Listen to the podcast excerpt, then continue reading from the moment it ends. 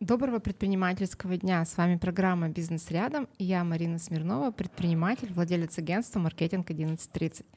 «Бизнес рядом» — это подкаст для предпринимателей, для тех, кто развивает свой бизнес, каждый день принимает решения и идет вперед. Сегодня у меня классный гость — это Алексей Зиновьев, владелец сети спа-салонов «Рельсы, рельсы, шпалы, шпалы» в Екатеринбурге и Красноярске — номер один по обороту федеральной франшизе. Компания за полтора года стала самой быстрорастущей сетью в сфере спа и массажа в Екатеринбурге. Алексей, привет. Доброе утро. Рада видеть представителя такой интересной ниши. Расскажи, пожалуйста, как ты стал предпринимателем и почему именно сеть спа-салонов? Угу.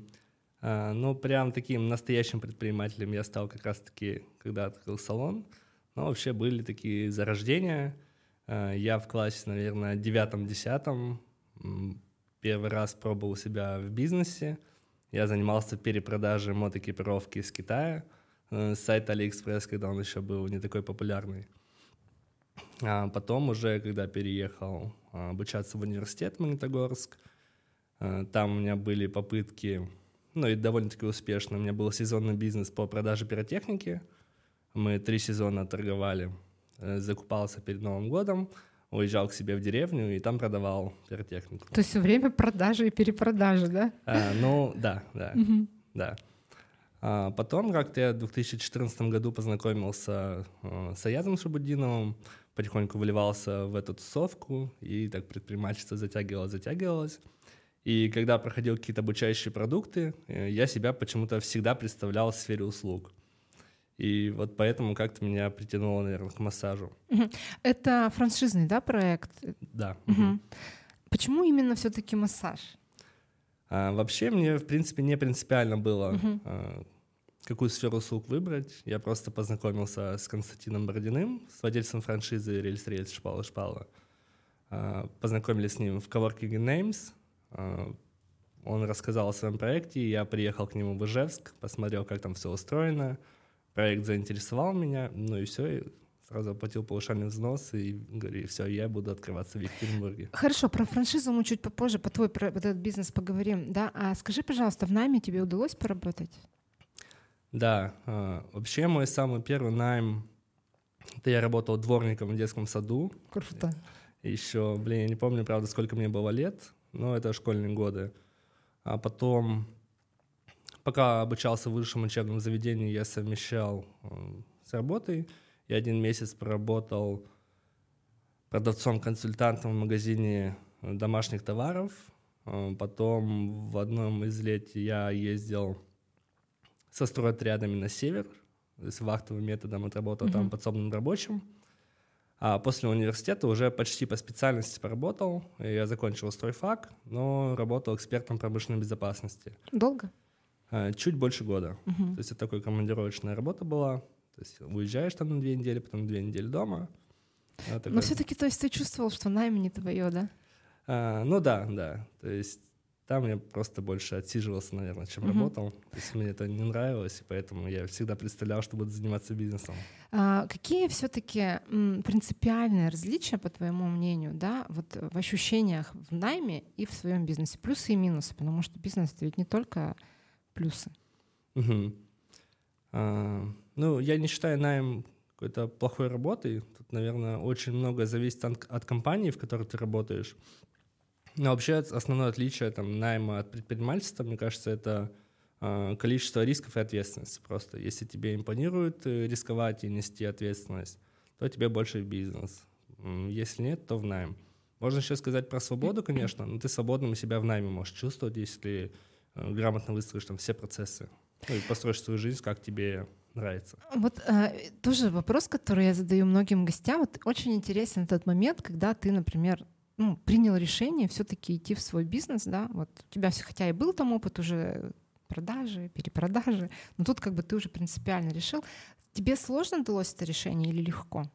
Были какие-то сомнения? Сомнений не было. А, вообще, как все началось? Я еще, кстати, забыл упомянуть, поработал риэлтором. Не знаю даже, как это назвать, больше предпринимательская деятельность или найм, потому что у тебя там нет ни, ни оклада, ничего, ты сам на себя работаешь. Но я работал при этом в компании. И потом я переехал в Екатеринбург, и первое время попробовал поработать риэлтором здесь. А, но не очень мне эта деятельность нравилась. Я вообще туда пошел за то, что у меня были долги.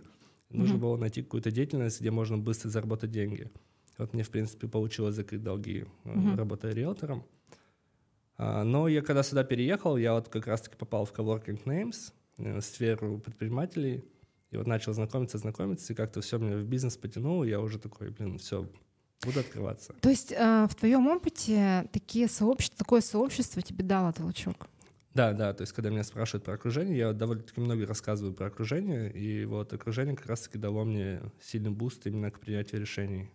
А сейчас, когда ты уже добился определенных ну, успехов, шагов, я не знаю, там какого-то, э, ты в, каких-то, в каких-то клубах состоишь, бизнес-клубах? Да, ну то есть я продолжаю работать в Names, у меня, наверное, сейчас практически все друзья как раз-таки оттуда, я также состою в сообществе «Бизнес-бани», тоже сообщество предпринимателей мужчин, которых объединяет... Сергею Стрельникову привет. Да, да, хорошо передам. То есть основное направление там как раз-таки баня, но есть еще несколько направлений, бизнес-баня, футбол, э, стрельба и всякое такое.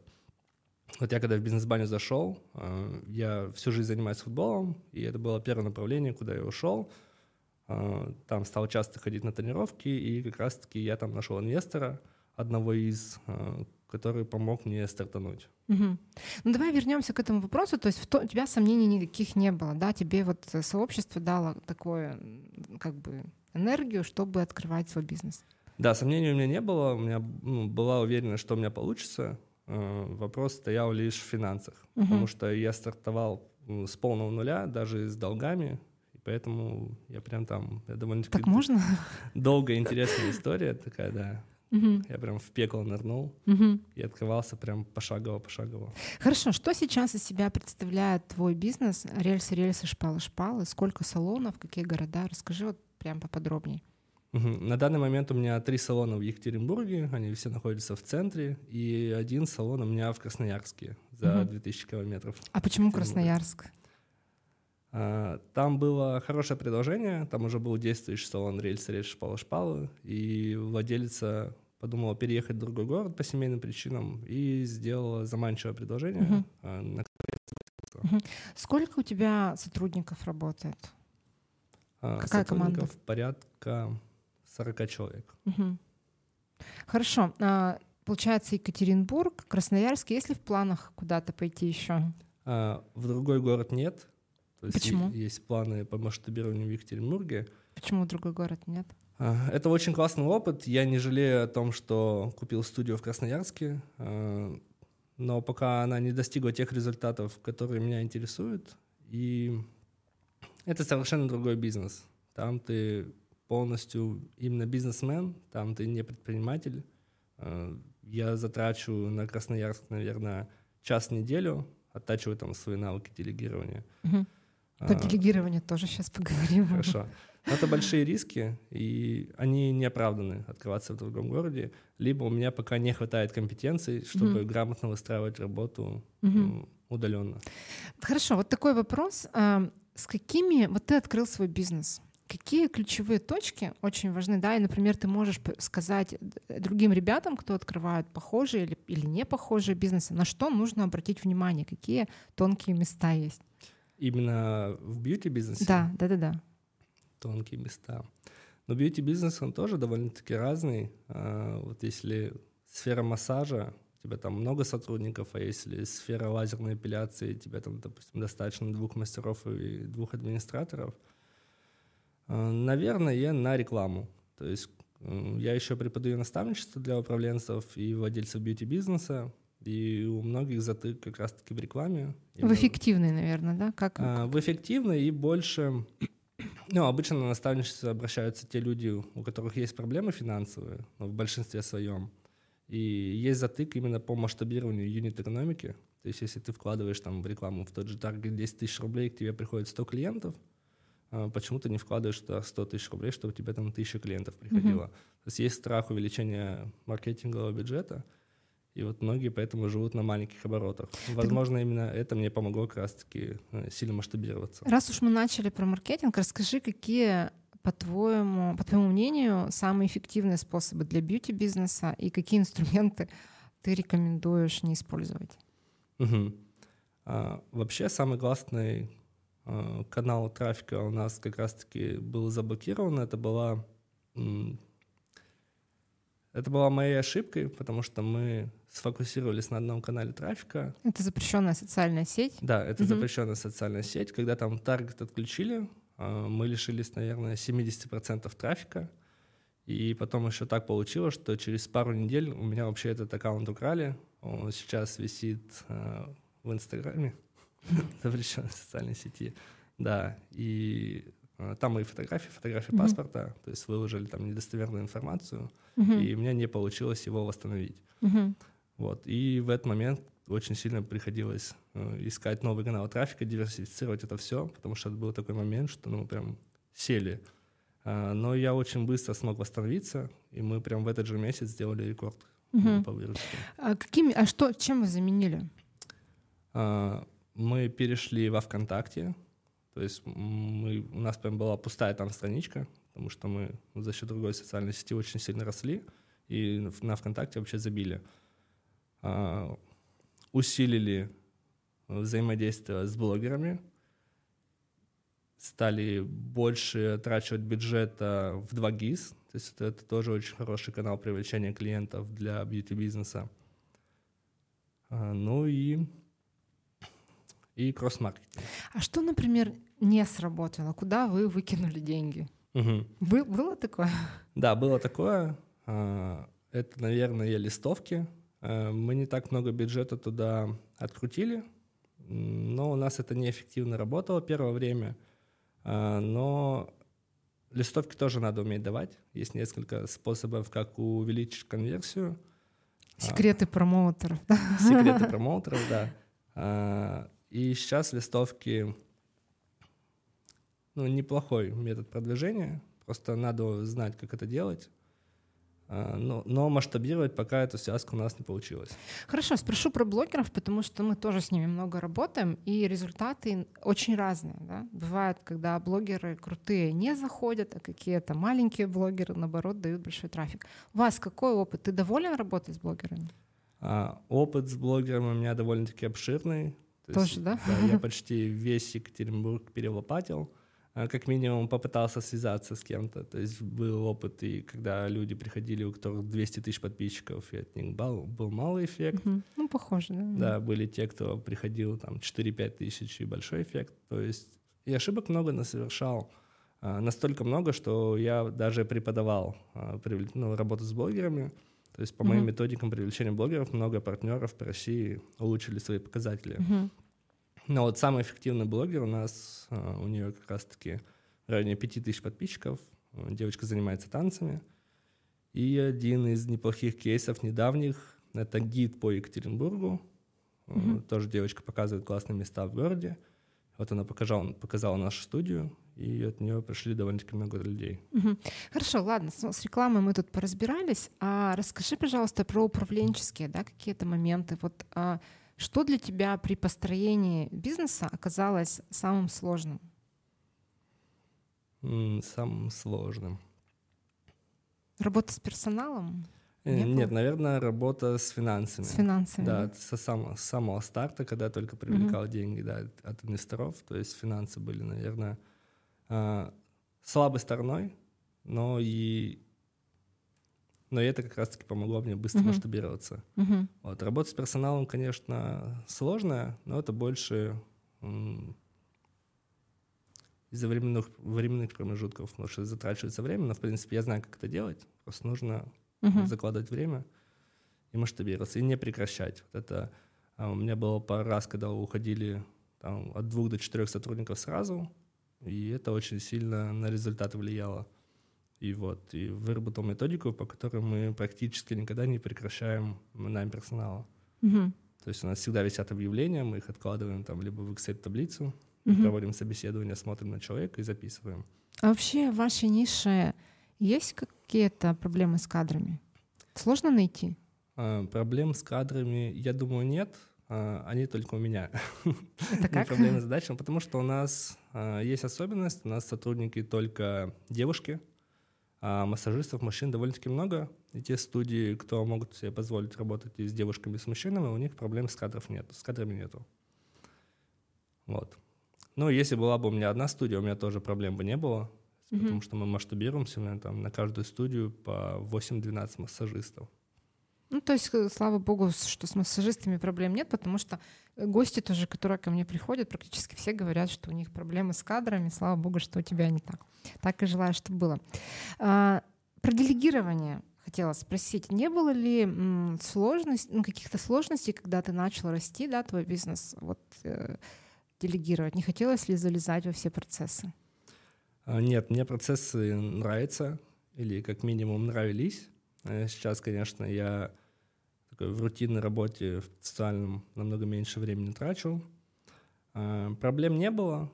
То есть я такой, я себя называю иногда предприниматель с управленческими наклонностями, но потихоньку управленческие наклонности все-таки уходят на дальний план, э, и проблем с делегированием не было. У меня, наверное, были проблемы именно с позиционированием делегирования, потому что делегирование — это когда сделали быстрее, лучше, чем сделал бы это ты.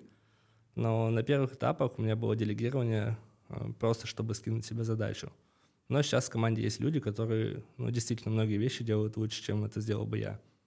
А, ты как-то свою команду ну, сплачиваешь, не знаю, корпоративы у вас, какая вот внутри корпоративная жизнь, этика, я не знаю, какие-то вот есть фишки, угу. примеры? Чем ты гордишься, например?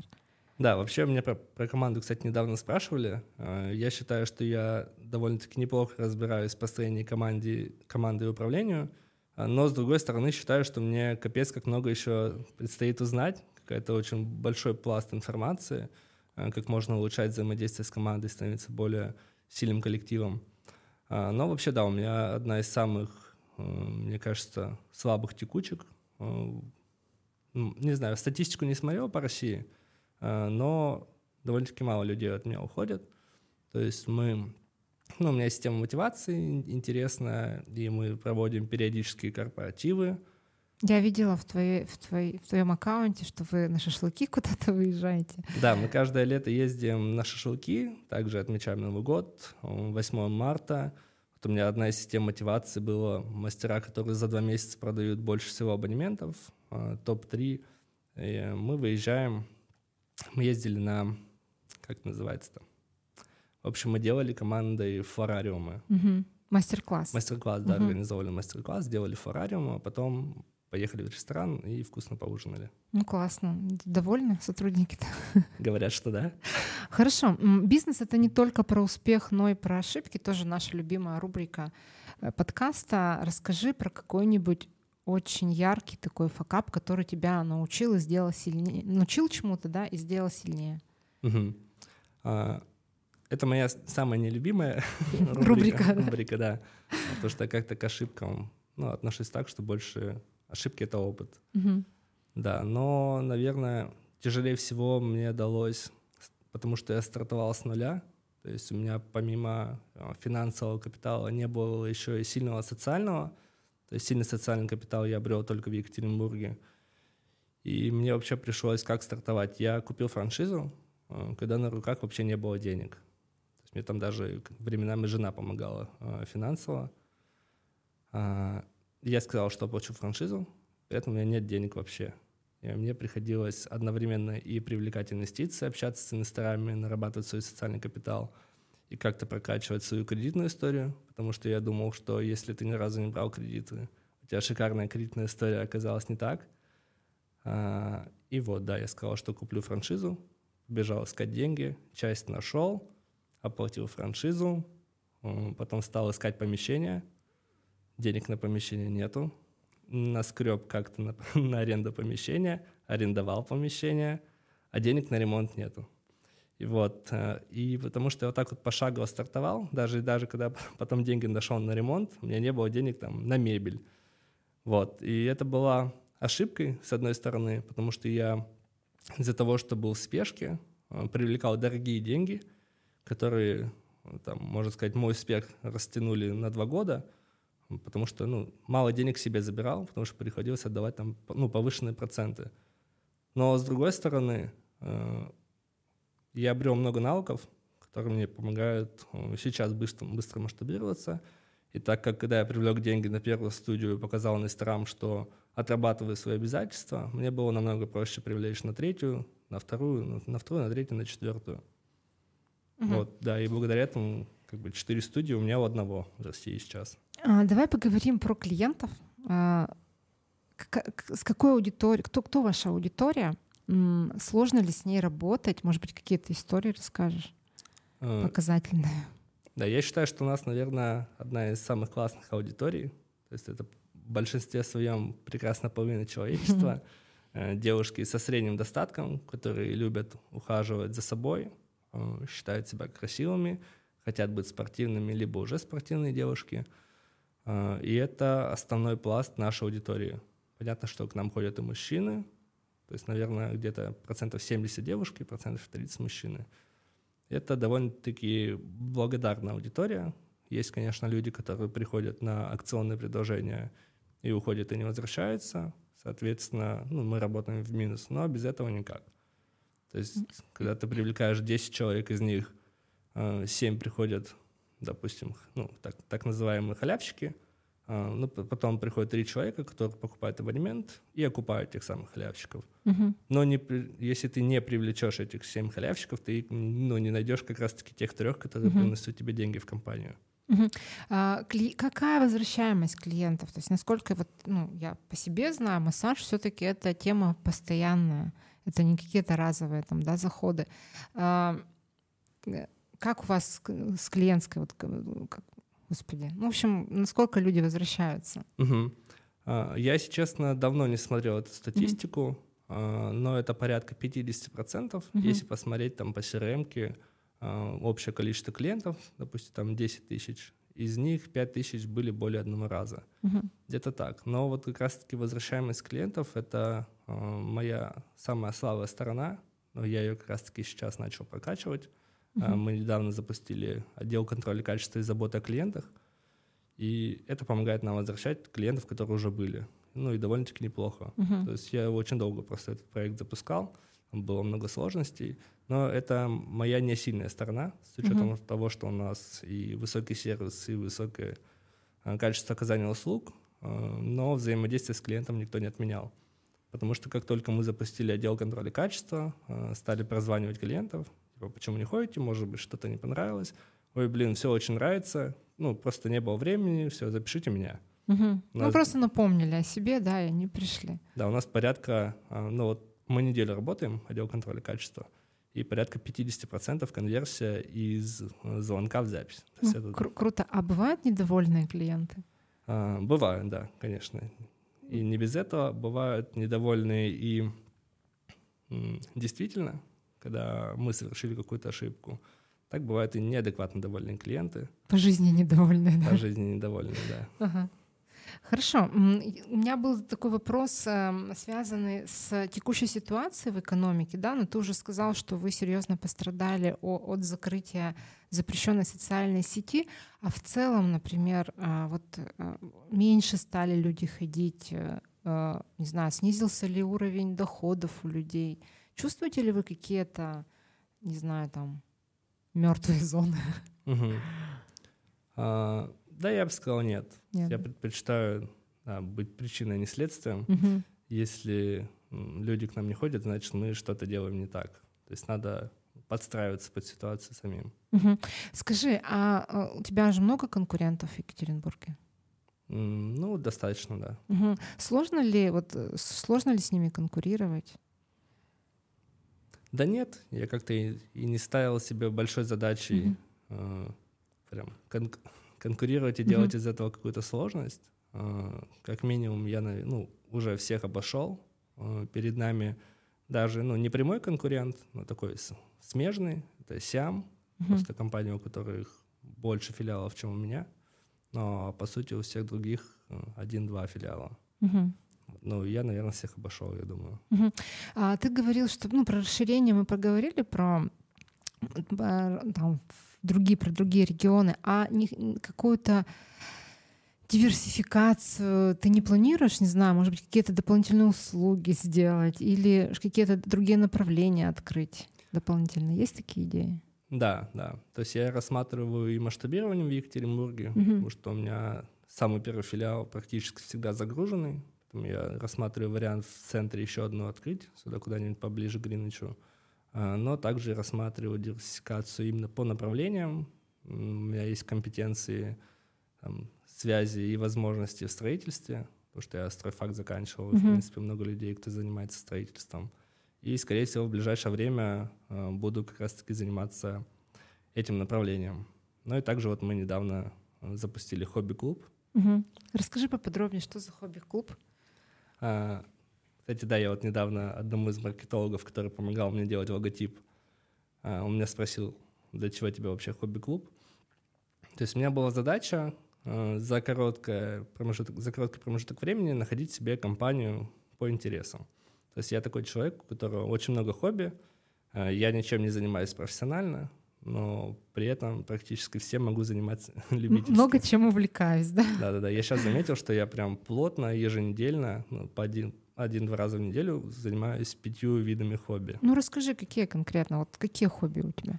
А, у меня сейчас вокал, а, у меня бокс, футбол, покер и... И забыл, что еще. Ну вспомнишь, расскажешь. И теннис. Теннис. Да. Ну то есть в основном все-таки это спорт, да, больше? В основном спорт, да. Мгм. Я еще катаюсь на эндуро, а, то есть у нас прям есть в хобби-клубе направление эндуро, но мы не, не так часто ездим, как я, допустим, если я боксом занимаюсь, то два раза в неделю. А на эндуро мы обычно катаемся там один-два раза в месяц. Ну в чем идея хобби-клуба? Ты собираешь людей, которые вместе с тобой идут на бокс или, или что? А, ну, на бокс именно направления бокса у меня сейчас нет, это просто там один из моих хобби. А, но вообще да. То есть я сначала нашел людей, с кем классно, интересно было бы покататься на эндуро, а потом вместе играть в футбол, да, вместе играть в покер, ну и так далее.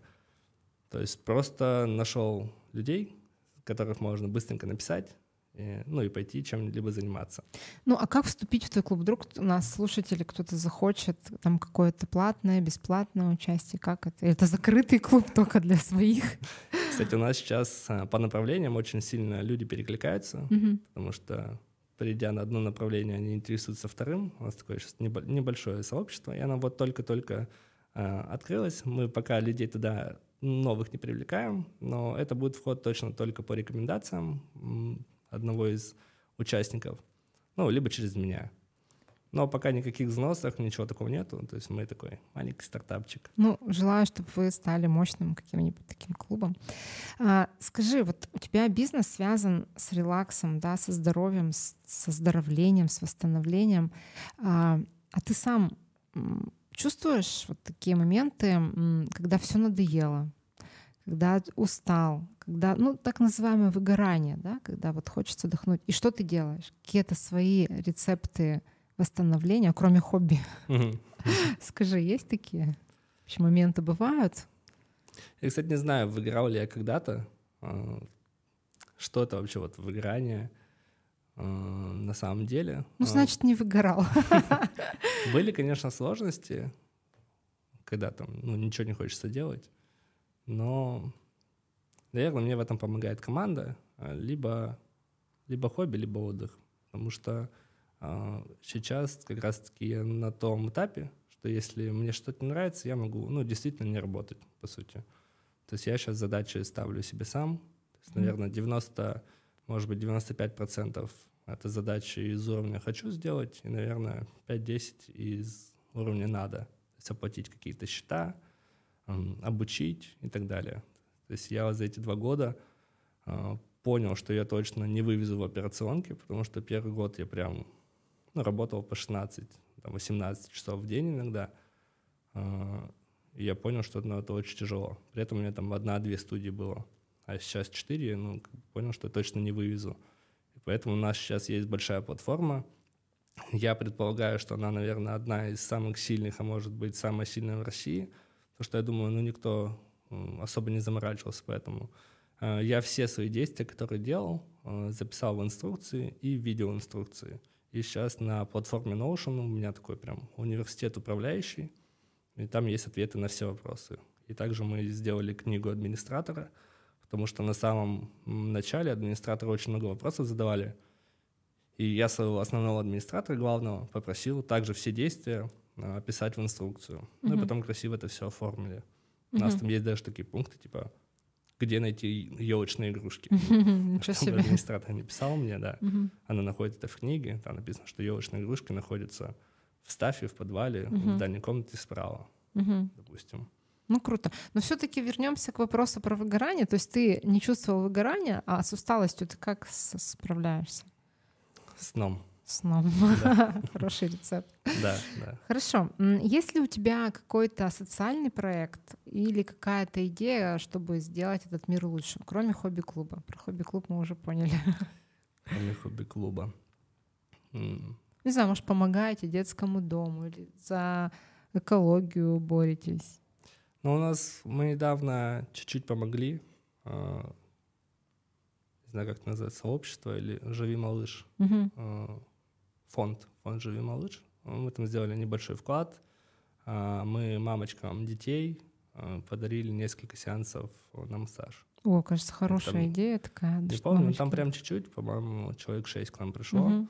А мы это будем продолжать делать. Uh-huh. Ну, это так, прям чуть-чуть. И э, я сам с деревни, у меня всегда было большое желание, что э, когда начну зарабатывать большие деньги, буду вкладываться в спорт в деревне. Ну, своей, да, на свою родине, да, получается? Да, да. У нас есть там поле футбольное, где я все детство провел. Я думаю, когда-нибудь в ближайшем будущем туда поставлю хорошее поле с искусственной травой. Но это все как-то откладывалось, откладывалось. И вот мне недавно, блин, не помню, вчера или позавчера, как раз-таки написал один из футбольных тренеров, он говорит, финансирования нету, есть ли возможность помочь э, закупить uh-huh. форму, там, 500 тысяч. Я перевел чуть побольше, и половина э, суммы погасил. Ну, круто. На форму футбольной команде. Мальчишки там, будут бегать, да? Там небольшие, небольшие вложения, uh-huh, ну, uh-huh. чуть-чуть помог. Ну, круто, круто. А, расскажи о своих каких-то последних ярких впечатлениях. Может быть, съездил отдохнуть куда-то, а, книжку прочитал, либо о фильме, который тебя впечатлил? Я недавно ездил в путешествие с женой. А, мы ездили на Кольский полуостров, э, в Мурманск, в Териберку. Еще заехали на полуострова Средний Рыбачий. То есть там нет, грубо говоря, жизни почти, там никто не живет на постоянке. Но вот э, очень красивое место. А, мы ездили туда на машине с гидом. Из Екатеринбурга, да? А, ну, мы в Мурманск а, прилетели. Да, там, да, угу, да. Угу. Там очень плохая дорога. То есть мы 200 километров ехали порядка... А, ну, средняя скорость 20 километров в час. В общем, мы ехали очень долго, очень тяжело. И, и я после этого... Но при этом очень красиво там. Я после этого решил, что надо будет следующим летом с ребятами а, съездить туда на эндуро, mm-hmm. то есть до Мурманска прилететь, mm-hmm. там взять мотоцикл, потому что на мотоциклах будет намного лучше. Потому что mm-hmm. там военная дорога, там кочки, на машине тебя мотыляет туда-сюда, а на эндуро будет прям шикарно. Когда ты находишься в таких поездках, которые вдохновляют, удается ли тебе отключать голову от бизнес-вопросов? Или ты все равно в них погружен? Э, чаще всего нет. То есть я всегда на телефоне, хоть я и стараюсь максимально это сократить. То есть мне в основном там пишут, ну, не по срочным задачам, но вот когда мы ездили на полуостров Средний Рыбач, там не было связи, э, ну, почти два дня. И, ну, я не переживал. Я прям почувствовал, что... Кайф. Да, да. Я вроде как могу себе позволить без связи спокойно быть, но иногда не позволяю, потому что, ну, мне не хочется. То есть, ну, мне окей. Uh-huh. А когда не окей, ну, вот мы туда приехали, связи не было, я ну, вообще не переживал, понял, что как бы uh-huh. у меня здесь ассистент, она, uh-huh. если что, разрулит любой ситуации. Ну, разрулили, все нормально. Конечно. Да вроде ничего не возникало, может uh-huh. быть, возникало, я не знаю. Хорошо, а, у меня еще такой вопрос. А, есть ли у тебя человек, который тебя вдохновляет? Это может быть кто-то из окружения, из семьи, либо это какой-то предприниматель, за которым ты ну, следишь, там читаешь его посты и так далее. Угу. Но из семьи меня всегда вдохновляет мама и жена. Мне как-то хочется улучшить их жизнь. Угу. А из предпринимателей, так как сейчас такой медийный медийный век, а, очень много людей, которые могут тебя мотивировать. А, но мне кажется, на мою предпринимательскую жизнь повлияли больше всего, наверное, два человека. Это в прикладном предпринимательстве, наверное, Яша Будинов, а в таком духовном, наверное, Оскар Хартман. А, потому что я помню, когда только-только открывал первую студию, мне очень сильно помогла книга «Просто дело, дело просто» или там наоборот. Это больше не про прикладное предпринимательство, про такое про духовное развитие, mm-hmm. именно про принятие решений, про психологию. Mm-hmm. Мне кажется, эти два человека больше всего повлияли. Mm-hmm. Хорошо, а, у нас программа уже подходит к концу. 35 минут как один, как один миг. А, пожалуйста, скажи свой жизненный девиз, а, какой-то вот, который тебя ну, олицетворяет тебя, как бы показывает тебя, да, и пожелания слушателям. Угу. А, ну, как такового девиза у меня не было, я его еще не себе не придумал. А, но я точно считаю, что вот эта фраза Оскара Хартмана «просто дело делаю просто», она действительно крутая а, и максимально простая, что может показаться, что ну, недостаточно вот этого всего, нужно еще что-то другое. И поэтому точно нужно заниматься тем делом, которое тебе нравится. И тогда тебе потребуется а, меньше каких-то внешних усилий. Тебе, у тебя будет находиться время, у тебя будет находиться желание, потому что ты просто делаешь то, что тебе нравится. Ну и зрителям пожелаю то, того же самого. То есть найдите дело, которое будет приносить вам удовольствие. Алексей, я тебя благодарю за классное интервью. А со всеми я прощаюсь до следующей недели. Не забывайте подписываться на наш подкаст в Телеграме. А, найти нас очень просто. Канал, подкаст «Бизнес рядом». До новых встреч. До свидания.